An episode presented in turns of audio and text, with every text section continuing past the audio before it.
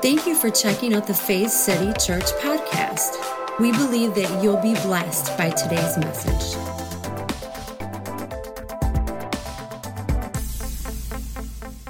Well, let's get started this morning. Um, how many know that when we come together, this is a time where we get to really focus and center on God's will for our life, God's purpose for our life? It's a time where we can really recenter ourselves because how many know sometimes you're going through the week, you go through adversity, you go through stuff, and it can kind of knock you off kilter a little bit. And have you ever found yourself responding out of that rather than who you truly are? And so, you know, it's sometimes it's a struggle to remind yourself of who you are and whose you are. We, we sing those songs, we talk about that from here all the time because I know that, especially in Western culture, it's go, go, go, busy, busy, busy, adversity, adversity, adversity. And these things come at you, you deal with life issues, and sometimes it's so easy to kind of just go, what do I do? Why am I here? What's my purpose? And so I do believe that Sunday mornings are a time where we can come together and we can refocus on what that purpose is in life. Now, last week we ended a series called I Choose. How many were here for some of that? If you haven't heard any of it or you'd like to re listen, you can do so on both the website, faithcity.tv. Just go to Michigan campus, uh, the drop down, hit messages, and they're all right there. We got an archive of a couple years now. Um, also, if you have Apple Podcasting, you can just look up Faith City. You can subscribe to it there, and you'll get notified if you turn the notifications on every time. And I want to talk about the subject of salt and light. Say salt and light. Jesus speaks about this in the Gospel of Matthew, and it's chapter 5. Now, Jesus is giving this, this pretty big talk to this group of people that have gathered, and we know of it. We call it the Sermon on the Mount. How many have heard of the Sermon on the Mount? And so, towards the end of delivering uh, the Ser- Sermon on the Mount, he says this in verse 13. He says, You are the salt of the earth. Now, think about this. You are the salt of the earth. Does he say, You might be? Does he say, Be like? Does he say, I am? These are easy. He says, You are, right? Are you with me this morning? You are the salt of the earth. But look at this. But if the salt has become tasteless, how can it be made salty again? It is no longer good for anything except to be thrown out and trampled underfoot by God. Ah, I was wondering if you're paying attention. By who? Who tramples over it? Ah. See, something's being said here. Jesus is talking to a group of people about how, how life should be lived, what it looks like to live out of kingdom. And then he says, You are now, you might be, he says, you are the salt of the earth. But listen, if you lose that taste, that salty taste, that seasoning, he says, there's nothing better. I mean, there's nothing else we can do but throw you out and be trampled on underfoot by men, not God. But look at this, verse 14. You are the what? Light of the world. A city set on a hill cannot be hidden. So the other day, I was walking through a friend of mine's house. He had he's just built this brand new house and there's this, this view when you walk through it's this huge open floor plan with like kitchen and living room just huge. And when you walk up there's these massive picture windows and when you look out you can look across just like trees and just it's beautiful. But he says now look in the distance and this was during the day. So we looked in the distance. He says now can you see the tower? Can you see kind of the top of the, the buildings? I was like yeah. He goes that's fenton. I'm like no way. Because you know sometimes you get disoriented when you're out in the country you're not sure where you are. He says you should see it at night completely lit up. And I thought, what a beautiful view. But as I was reading the scripture, and Jesus says that you are the light of the world, a city set on a hill cannot be hidden. Why? Because in darkness, when you turn on the lights, you can see everything. So Jesus is saying, You're just like that city set on a hill. Look at this, verse 15.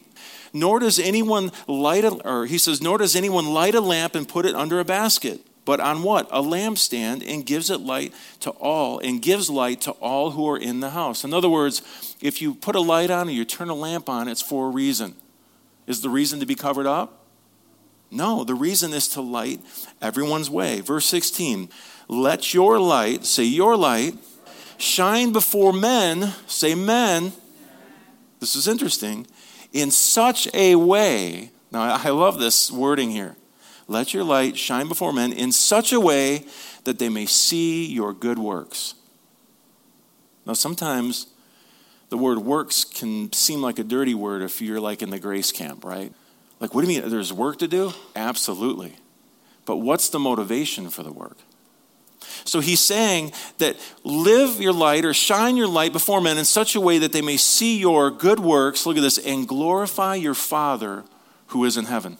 Say salt and light. Let's talk about salt and light. We could say this Are you tasteless and hidden?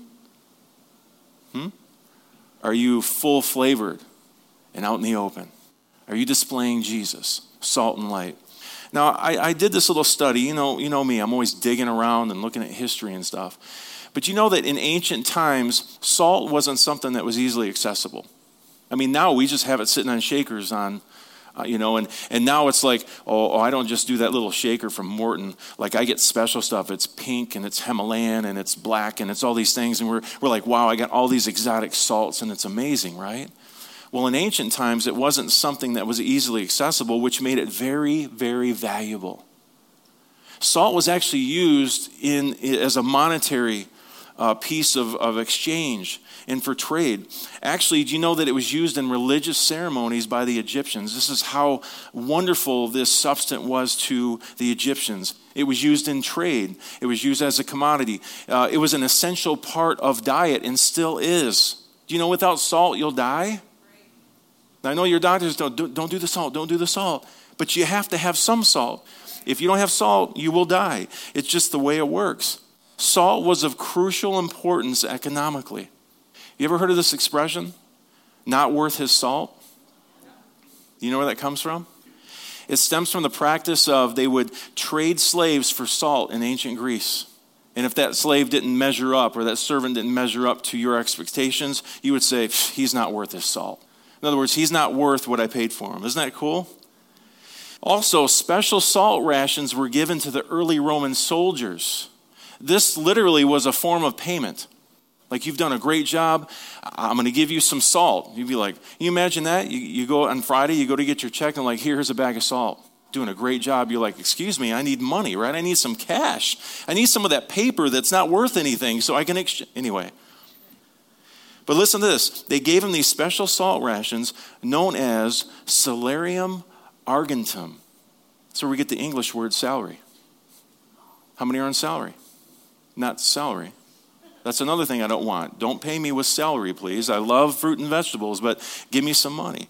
That's where these comes from. References to salt can be found in languages around the globe, and particularly regarding salt used for food. So, again, salt was this important trading commodity carried by explorers. I did this quick search while I was studying this. Where did the term salt of the earth come from? You heard this? I, I know it's getting real salty here today. But, but I want us to see why Jesus was calling us the salt.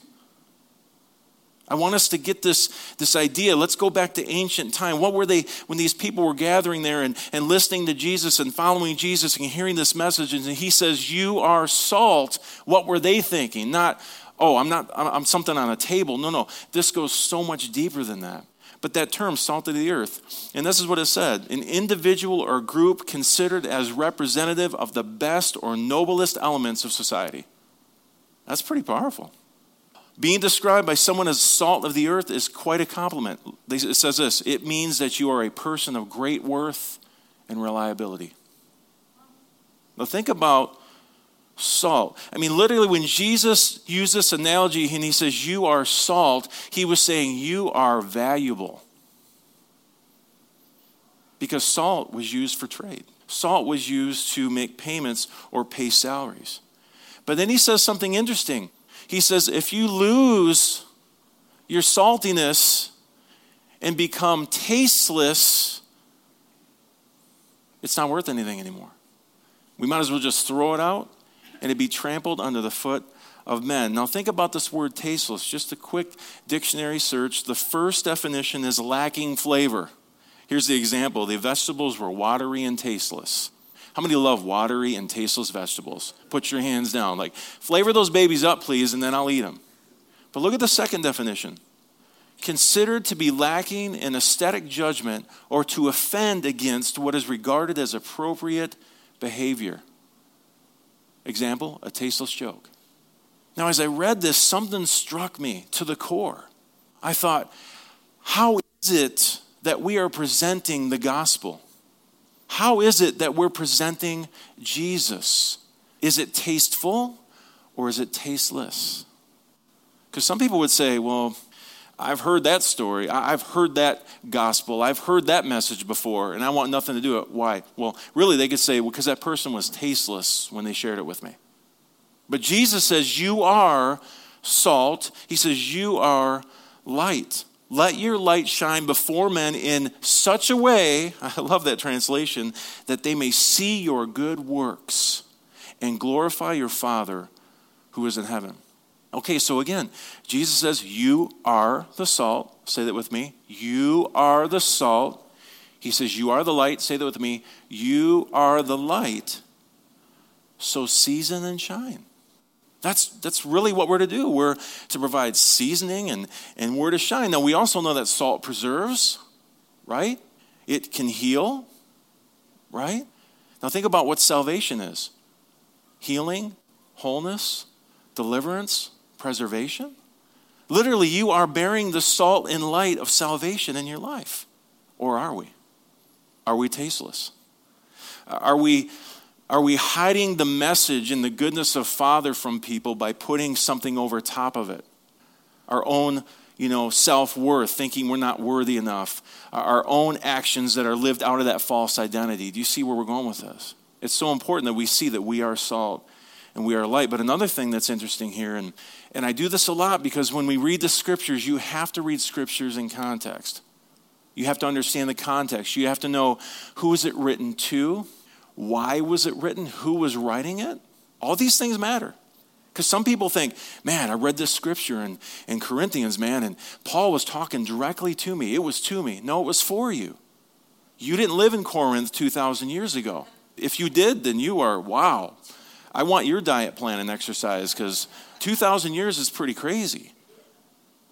Now, is scripture valuable? Absolutely. I learned so much by digging into it, but sometimes we make every scripture about me in 2020. Someone dropped the mic, I think. In 2020, but it's not. It's not to you, it's for you. So when Jesus was saying these words, I want us to think who was he talking to? The crowd? Jews and Gentiles. There were Gentiles who were following. I want us to picture this. So he's on this small mountain and he's speaking all these things.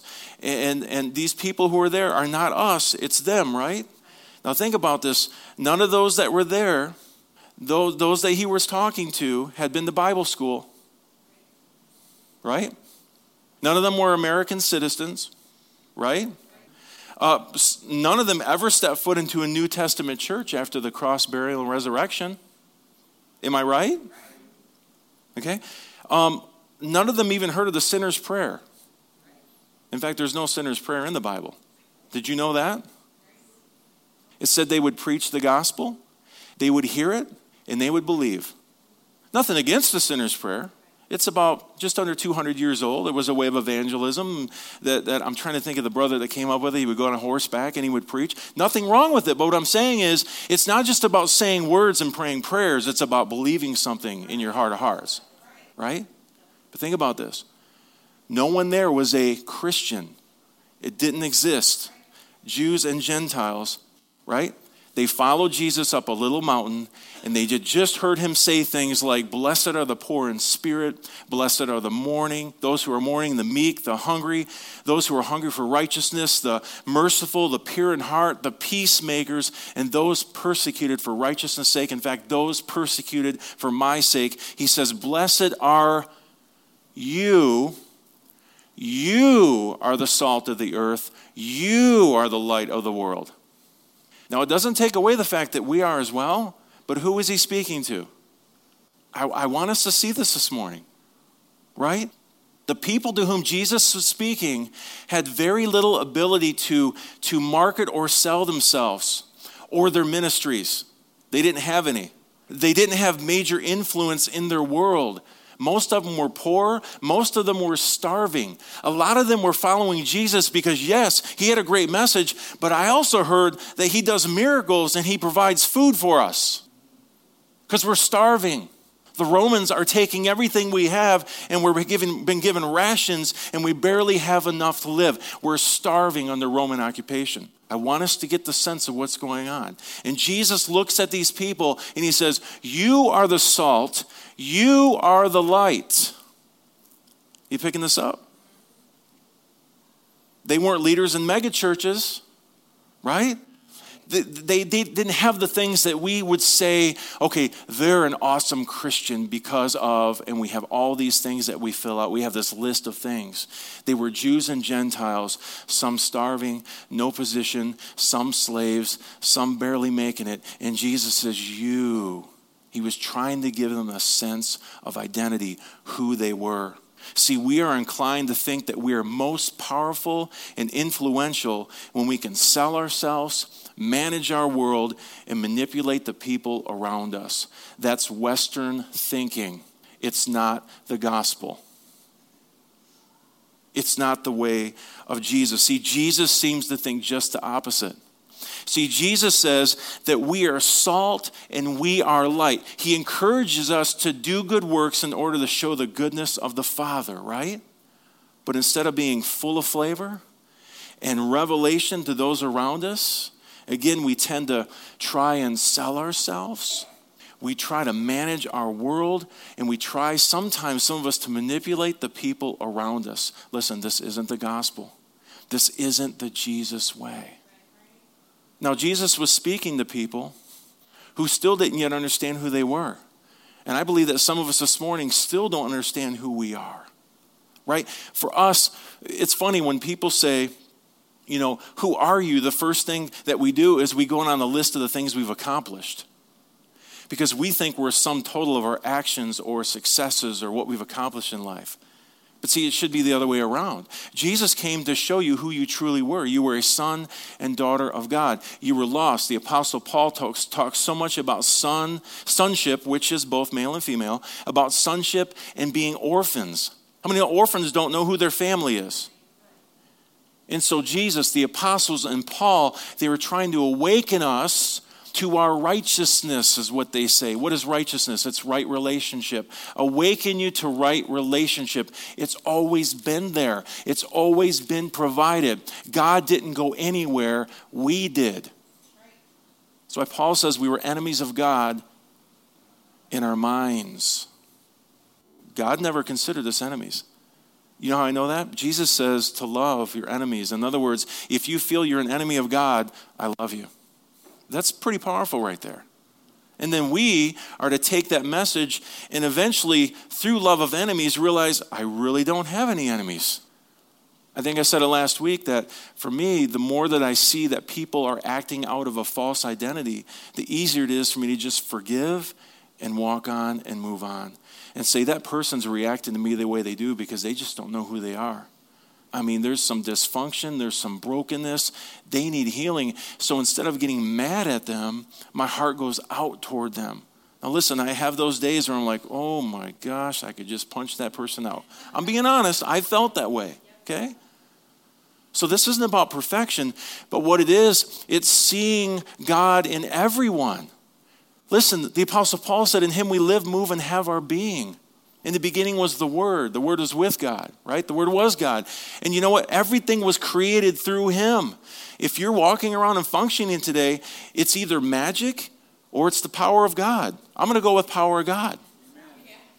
But man, we, we have got to awaken to who we are. Listen, if you don't believe something, you won't walk in it. That's why belief is so necessary. That's why when we have these talks, we're, we're trying to point you to who you are. The scriptures, Jesus, the apostles, this is what they say about us. Sure, they were speaking to others at the time, but look at the people that Jesus was telling you're the salt and you're the light.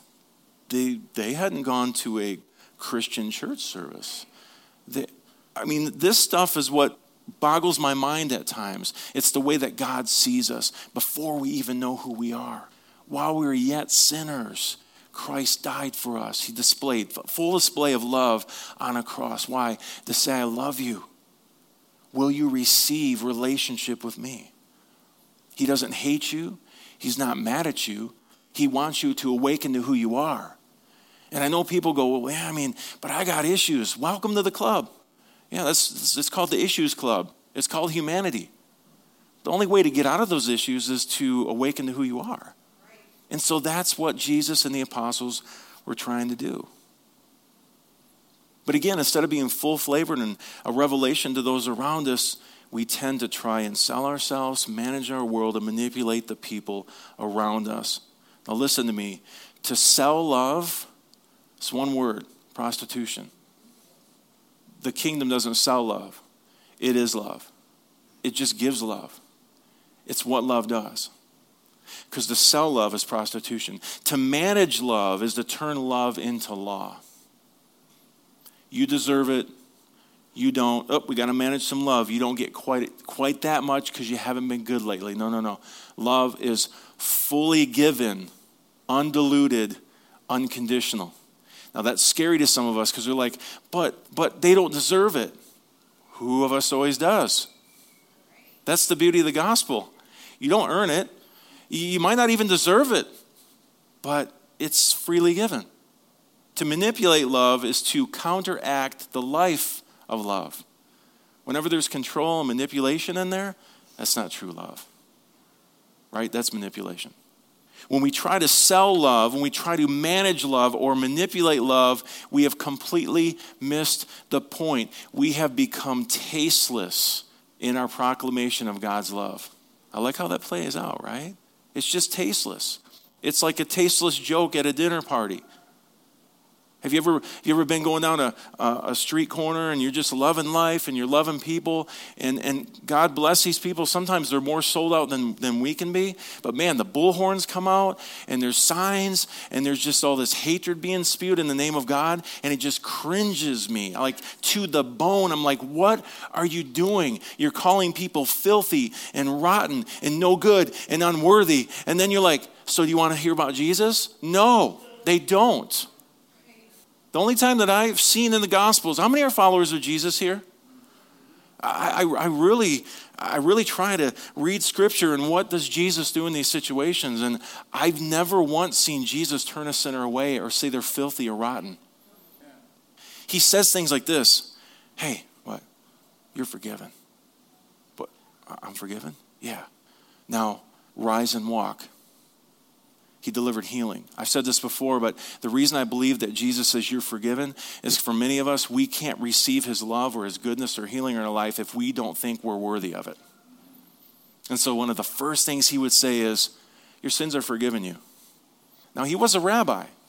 Do you realize this? He was seen as a rabbi, and rabbis would say these things, but there was a set of, of a list that you would have to go through in order to be forgiven, and Jesus would just walk up and go, Hey, you're forgiven. What? Are you serious? Yeah, you're forgiven. What do you need? What do you need to receive from me right now? That's the greatest proclamation of all time to me that he remembers your sin no more. And you know, at first it was scary because I'm like, he does is is does he have amnesia? No. It's a choice. Why? So that you feel worthy enough to approach him because you know you have issues. You know you have things in your life, but the only way you're going to get help is if you're able to approach the one who can help you. Does that make sense? Yes. But he says he remembers your sin no more. And what I found in my own life, it doesn't cause me to say, all right, man, I got some sinning to do. No, I'm like, seriously, it's that good? And it's almost by accident. The more that I receive his love and forgiveness and realize the position that I have with him, that I begin to make different decisions. Why? Because I feel worthy. I'm not built for that. I'm not made for that. I'm worthy. I'm making different decisions in my life. And it's not even because I feel like I got to or else, it's just who I am. That's what happens when you start to live out of true self. As long as you live out of false identity. See, I say this a lot, but whose story are you believing about yourself? Because God's telling you a story about yourself, but so are you about yourself, and so are others about yourself. Whose story will you believe? How many know God is love? How many know that the Word of God is Jesus Christ? John tells us, right? And they're the light of the world. And yet, to these people, Jesus said, You are the light of the world. This is a very powerful statement. Now, listen, you aren't Jesus, but you're in union with him. Does that make sense? I don't have to be Jesus. Jesus is with me, he's in me. And I'm allowing him to live his life through me because he doesn't force that to happen. Does that make sense? But he talks as if these people on this mountain, hearing this, this you know, um, Sermon on the Mount, he, he believes or he's talking to them as if they are his body then and there. As if the real you is him. He's showing this connection. And, and, that's why I love when Paul says, In him we live, move, and have our being. We are all the genos, that's Greek, which means the, um, the genealogy or the offspring of God. That's where you've come from, but you've been lost. You need to awaken. Stop serving all these other gods. They're not going to do anything for you, but there's one true God, one true source, Father, origin, and he loves you. And you need to awaken to who you are. I think this brings a whole new meaning to Paul's assertion that we are each part of his body. We're the body of Christ. If the real you is the thing that shines, then the you that doesn't let it shine must be the false you or the false identity. We could say the bushel basket, the thing that we put over the light. Can you see how this works? Jesus is telling the people there, and I believe us here this morning, that you are the salt and you are the light. But if you don't believe it, you'll never walk in it. You'll be tasteless and you'll cover up. And for a lot of us, it's because we don't feel we're worthy. We don't feel like we measure up. That was my biggest issue in life. I just didn't feel like I measured up. I ran away from the church, from everything I could that had anything to do with religion on it when I was 19 because I feel, felt like I could not measure up and I tried to find fulfillment in other things. Now, I never lost a sense of, I never was atheist. I never felt there wasn't a God. I just felt there's a God and I can't measure up. So I'm going to just, I'm going to tour the world. I'm just going to be a rock and roll star. I'm just going to do whatever. I'm going to drown it out with whatever I can because I'm not worthy. I can't do it. But, but I knew I was called to be salt and light. I knew I had a calling in my life, but I felt like I don't measure up. I can't be that perfect guy behind the pulpit. Well, guess what? Not everyone's perfect. No one's perfect. If perfection is what was necessary to lead a church, there would be no leaders in the church. But it was years of Holy Spirit working on my heart and saying, You are worthy. But but I've done these things and I've, I've seen these things and I've said these things. He's like, Yeah, but that's not who you are. You're operating out of false identity. You just don't know who you are. Let me show you who you are. You're accepted. You're holy. You're pleasing. I mean, these are the things that Holy Spirit was showing me. You're pleasing. You're, you're acceptable. You have purpose. You're worthy. And it starts to make you feel like, I'm, I'm somebody. That's the only way I was able to say yes when they offered me, you know, the pastorate. It's like, sure, even with my imperfections, let's do this thing and let's do it together. And I think there's no better way to do life together than to just be honest and transparent. We all have issues, but man, I look back at who I was. Whew, I'm not the same person. It just changes your heart. And you get to this point where God's worked on you to the point where you start to begin to truly see who you are. And then suddenly you realize that you're seeing people through different eyes. You're seeing them through the eyes of Father. And it just it changes everything. That's why for me, like I don't get caught up in political sides. I don't get caught up in the color of skin. I don't get caught up in lifestyle. Listen, I'll hang out with anybody because I know what brought change to my life. And I believe that Holy Spirit is big enough to work it out in every single person's life. I don't have to change them. My job is not to change people, it's to show them who they are. Connect them with the source, with their Father, with the divine. When that happens, something will happen. And it may be different than I, than I would think, but it's what Holy Spirit wants to do in the lives of others. Does that make sense? So it does take the pressure off. It takes the load off because I used to think, well, I gotta, I'm in charge, man. I'm the pastor. I gotta, I'm in charge of making sure people change. Whew. Do you know how much work that was? Man, if my job was to preach against sin, I mean, I heard one guy say it's whack a mole preaching. It's like you look out and you're like, what's going on in the congregation now? So whack, whack. Oh, what's going on now? Whack. You ever played that game at Chuck E. Cheese? Right? And you get three tickets. You're like, are you kidding me? I just did a 30 minute workout and I got three tickets. It's not worth it. But see, when the message is the love of God and who you truly are, guess what? Change begins to happen because it's a heart change. It's not just a change where, oh, I guess I maybe should, right? People convinced against their will or of the same opinion still. So I can use fear and control and manipulation to get you to act better. Or I can show you who you truly are through Jesus, through Scripture, through the apostles. And as you see that, what happens? Your heart changes. And what's the outflow of that? True identity, fruit of the Spirit, good works. It's awesome. So, again, if the real you is the thing that shines, then the you that doesn't let it shine must be the false you. It must be that bushel basket, the thing we use to measure ourselves, the thing that we produce whenever and wherever we try to sell, manage, and manipulate others and ourselves. We could say the alter ego, the false identity. I love what Paul says in Corinthians. He says, For God, who said, Light shall shine out of darkness, is the one who has shown in our hearts, say in our hearts, to give the light of the knowledge of the glory of God in the face of Christ. But we have this treasure in earthen vessels. Say, I'm an earthen vessel.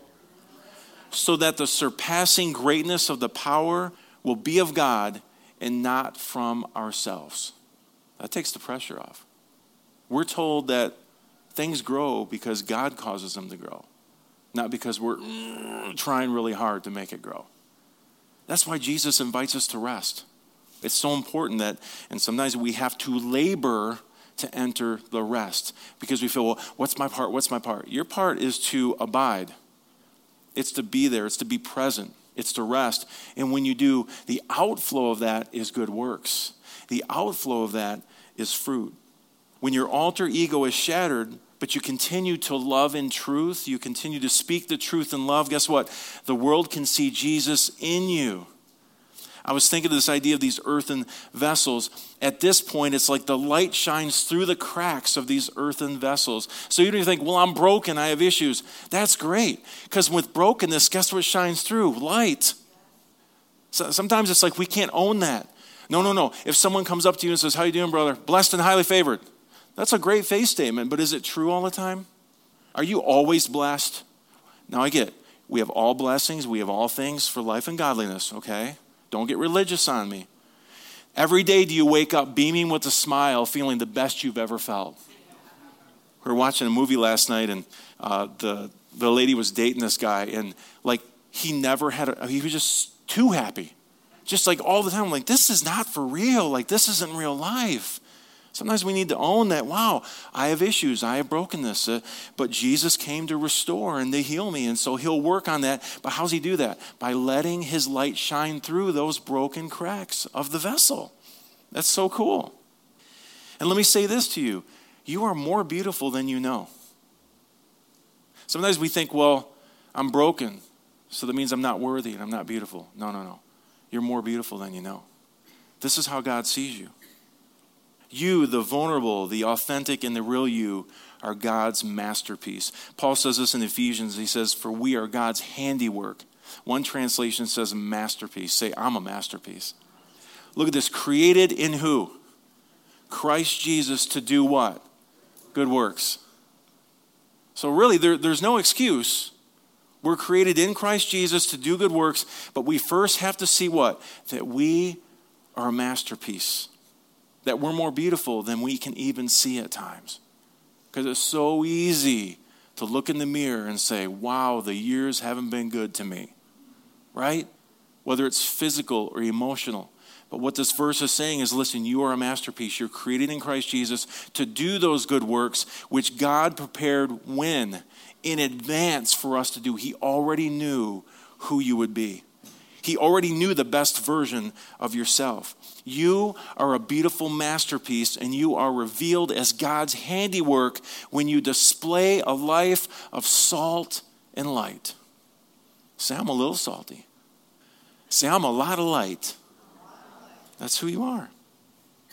I wrote this down. It's a life of tasty goodness and revelation of God's love.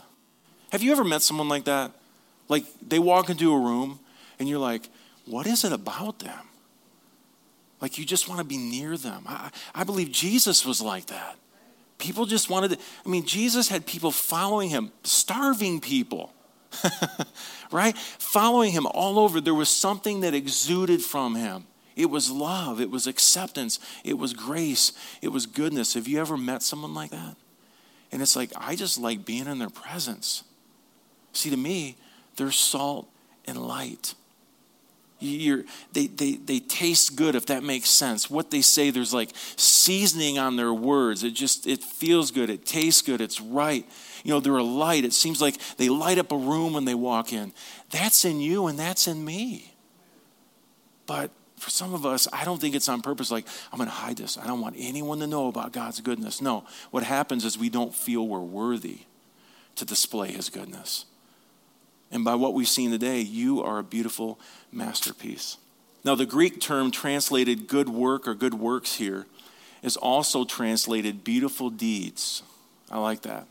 Now, when you look in Matthew here, where he says good work, beautiful deeds, it's used in one other place in the Gospel of Matthew. How many remember the story of uh, the woman? She was most likely a prostitute who came in and she had this alabaster jar and she broke it one translation or, or one gospel says um, she put it on his feet. Two other gospels, including Matthew, say they, that she poured it over his head.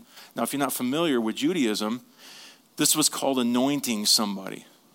So, kings and priests and prophets would be anointed for their position by oil. It would run over their head and down their beard, and this was a symbol they would use. So, literally, this lady was coming in, this prostitute, this sinner was coming in to, by the way, a Pharisee's house, a religious leader's house. And it said that Jesus was just chilling. It said he was just, he was laying back and just relaxing. She comes in, she breaks this alabaster jar of perfumed oils, and she pours it over her head. In other words, she's anointing him before his, his um, death and burial because she knew something. She believed it was the Messiah.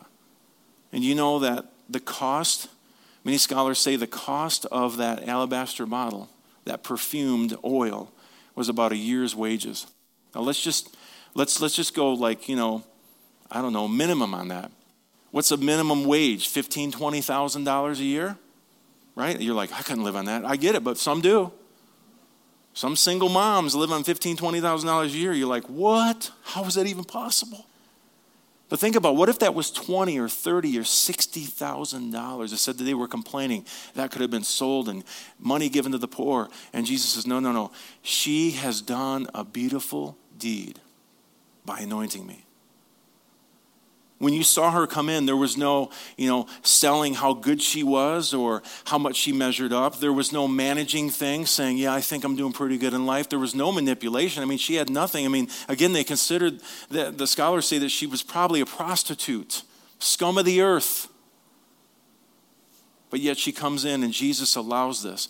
She just ignored the crowd as she surrendered to the light of love shining in the eyes of Jesus because she, know, she knew there was one place she could find acceptance through Jesus the incarnation, God in flesh. All these religious leaders shut her out. Yet the God of the universe, inhabiting flesh, says, I accept you. I receive you. I was thinking about this. Was she possibly at the base of that mountain when Jesus was delivering his words? I mean, there had to be some contact. There had to be, she had to know, she didn't just randomly pick a house and go in and break a 30, 40, 60,000 dollar alabaster jar of perfumed oils and pour it on some dude's head. There was something about Jesus. I believe that she was a follower of Jesus. Oh, yeah, Jesus had female disciples, by the way. Can I get an amen for the ladies? Do you know that ladies financed the ministry of Jesus? It's pretty cool history.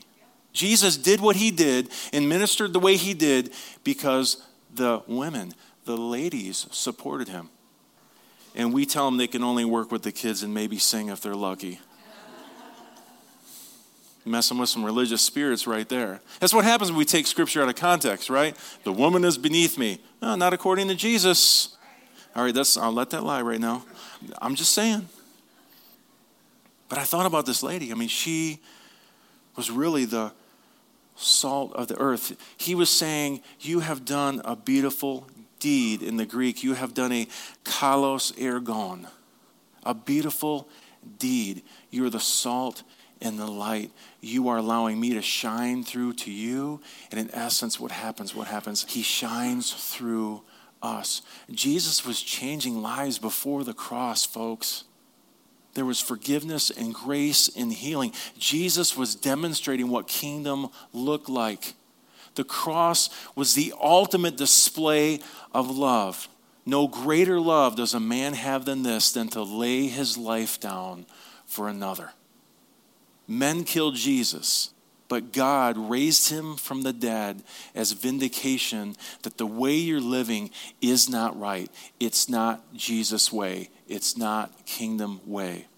It's a kingdom of righteousness, which is right relationship, peace, joy, love, grace, healing, forgiveness, restoration. See, the world has this whole idea that it's about getting back, it's hatred, greed, anger, retribution, but the kingdom is such a different way to live. It's going completely against the grain of love when you live the way of the world. But Jesus invites us to a different way, a way of love. Amen. Say this with me I am salt and light. Say this I am tasty goodness, and I reveal the love of God. And I want you to say this and mean it I am worthy. Say it again I am worthy. Did you receive that this morning? I just want to open it up for just a few minutes. Uh, you said that Jesus went around and just loved on people and forgave them. Now, according to popular belief and maybe misinformation, can you explain how he did that when they didn't ask? They didn't confess. Can you explain how their sins were forgiven? Yeah. Well, well, the word confession in the Greek is to say the same thing as another. So when literally when we say confess your sin, what does God say about your sin? It's forgiven. See, we get this idea, and, a lot of it came from St. Augustine. It's about 1,500 years old. A lot of these ideas of penal substitutionary atonement. That's when that came through, and he really pressed that. Um, and then some other Others have gotten a hold of it, and it's a pretty big movement. Calvinism has come out of that. And so, you know, God makes some for heaven and he makes some for hell, which to me is an atrocious doctrine that God would create anybody for hell for his glory. That does not make any sense to me. And I've talked to Calvinists whom I love and are my friends, and basically I just said, well, if that's how God is, I'd rather go to hell than spend eternity with a psycho like that. What's that? Right. So I choose to believe that there's a God who completely loves us. Now, He doesn't force relationship on us, that's not what love does. So to me, confession is when you're agreeing with. See, Jesus came to reveal who we truly were. And so when we see who we truly are, we begin to confess or say. Now, here's another thing it says that in Romans that we're supposed to confess Jesus as Lord, right? So we've turned that into a prayer. But a lot of us don't realize that that Christianity was actually using Roman propaganda. How many have heard Jesus is Lord? Well, there was a common thing being said then it was Caesar is Lord. There is no other name under heaven by which you can be saved. Who's that name? If you're in Rome, the name would have been Caesar. It's Roman propaganda. They were taking what people knew and understood, and they were literally saying, There's a new king in town. Do you think that the disciples and the followers of Christ were crucified, boiled in oil, and fed the lions because they were talking about afterlife message? Romans didn't care about that. They were saying there's a new king in town. There's a new kingdom. How many know kings don't like their kingdom being taken over? Is this making sense? So the idea of confessing Jesus as Lord, to me, it's a continual thing. Because what we think is we confess one time and then we are saved. We're sozoed, right? Salvation, soteria in the Greek. But that word literally means salvation, right? Of course. But preservation, safety, healing, wholeness, deliverance, rescue. How many of areas of your life that you have experienced that in every single facet of your life? I haven't. Do you know what the apostle said to those being saved? My point is salvation's an ongoing process. And here's what happens as you begin to see that in your life, what happens? You begin to agree with, you begin to confess Jesus as Lord. No, Jesus is Lord of my life. He has healed me. He has brought restoration. He has brought deliverance to my life. In each facet of your life, it's like we have this, this soul with all these little thrones of different things, and we're, we're declaring Jesus as Lord of those spaces and those places. And how many know that doesn't happen one time in a service when you're eight years old? That's a lifetime of confession. Does that make sense? So they're literally saying, I confess Jesus as Lord of every area of my life, and it's going to take the rest of my life to see that play out. Does that make sense? Another question? We don't talk enough at home. Um, and I was thinking about what Kristen said along with it. And then when you were talking in one of the series about, um, I think it was when you were talking about the man, you know, waiting to get in the pool. So I had a pastor's wife say to me one time that Jesus didn't heal everybody, he just walked over sick people to heal the people that he was called to heal like when he got to the pool, right? There was a lot of sick people there, but Jesus only healed that one person. And I've really mulled that over. I, I'm not sure what to believe, to be honest, but right. I, I think that anybody who asked Jesus to heal him, Jesus would heal. That was my belief. Yeah, there's a lot going on there. And you have to also remember this that there's four gospels. How many are aware of that? Um, each gospel was to a certain group of people. Um, they wrote it. They wrote it for specific reasons, and they added certain stories, or they took certain stories out for reasons, depending on if they're writing to the Jew or the Gentile. John's was way out there, like, whoo, right? Like he's the guy that got the revelation and all that. But what I'm saying is, sometimes what we do is we try to read stuff and we try to take everything for face value it's tough to do sometimes. I don't, when you dig in, sometimes you're like, oh, that's why the author put it that way. Because one author says it one way. It's funny when people say the, the Bible has no contradictions, it's like they're all over the place. Just look at Chronicles and look at Kings. It's the same story with changed things. So I don't have an issue with that. It's different people and their viewpoint. The Gospels say things in different ways. Just because there's contradictions doesn't mean it's not true. But what is the reason that they wrote it? And that's, I mean, that gets really deep. That, that goes deeper than a Sunday morning conversation. But, you know, this is a response because I don't have the answer. I wish that every person you prayed for was just healed, right? Um, I don't always understand all that. I just choose to believe God, serve God, and stay the course and have faith that He has the best interest. But, you know, we don't we don't have all the answers on all that. And there's so much, I'm still discovering new things in the Gospels. And there's different perspectives, and there's a reason that they wrote it. There, there was a motivation behind it. It was to get people to believe in Jesus. But how they said it might have been different than how the other apostles said it, or how Luke, Dr. Luke said it, who actually wrote um, Acts as well. Can I say? Yeah. On somebody saying that, you know, Jesus walked over people to heal that person, that's the only story recorded. We don't know what Jesus did. It. He might have walked around after that recording and healed everybody in that pool. That's my answer to them. You don't know that he walked over sick people and didn't heal them. Well, and there's, you know, there's people are just be healed mm-hmm. from their shadow, mm-hmm. you know? So then I think, well, if their shadow healed people, I mean, Jesus' presence it's in itself yeah. Um, would be so powerful. We just, I mean, for me, I just, I don't, that's a place where I go, I don't understand it all. I know that the Apostle John said that if, if we were tried to try to record everything that Jesus did in his lifetime, there wouldn't be enough books in the world to handle it and to hold it. So I think there's a lot more going on. We're just getting a glimpse of things, and it's kind of like you ever seen those movies where like you'll see part of the movie and then it shifts from a different angle or vantage point, and they see it completely different. I think we're getting vantage points of stuff. And that's why I think that even though the canon's closed on Scripture, I believe that Holy Spirit's still revealing revelation and things to us here and now. And so we take what that was revealed to them. Because, I mean, we talked about this before, but I, I want to take the revelation of Jesus over the revelation of Joshua. I mean, Joshua was at a certain place, right? And he would say things that, I mean, Jesus even went against the, the major big prophet Elijah and said Elijah did some things wrong. Jesus said that. So we're all on a journey and we're all learning, but some of that stuff, there's really, this is a response because I don't have the answer. Okay, back to my original question. Sorry. Huh. So 1 John 1 9 says, If you confess your sins, he's faithful and just forgive us our sins and cleanse us from all unrighteousness. That was my point to my first question is Oh. people weren't confessing or asking Right. for forgiveness, but he forgave them anyway. Well, that scripture has been used for years as we call it the Christian bar of soap. Right? Like if you mess up, what do you do? You confess your sin, then he forgives you. So the first time wasn't good enough, apparently. But see, we have to look at context. When, when John wrote 1 John, 2 John, and 3 John, there was a major issue going on in the church. There were, have anyone heard of the Gnostics? So Gnosticism was, was a, a, playing a major part.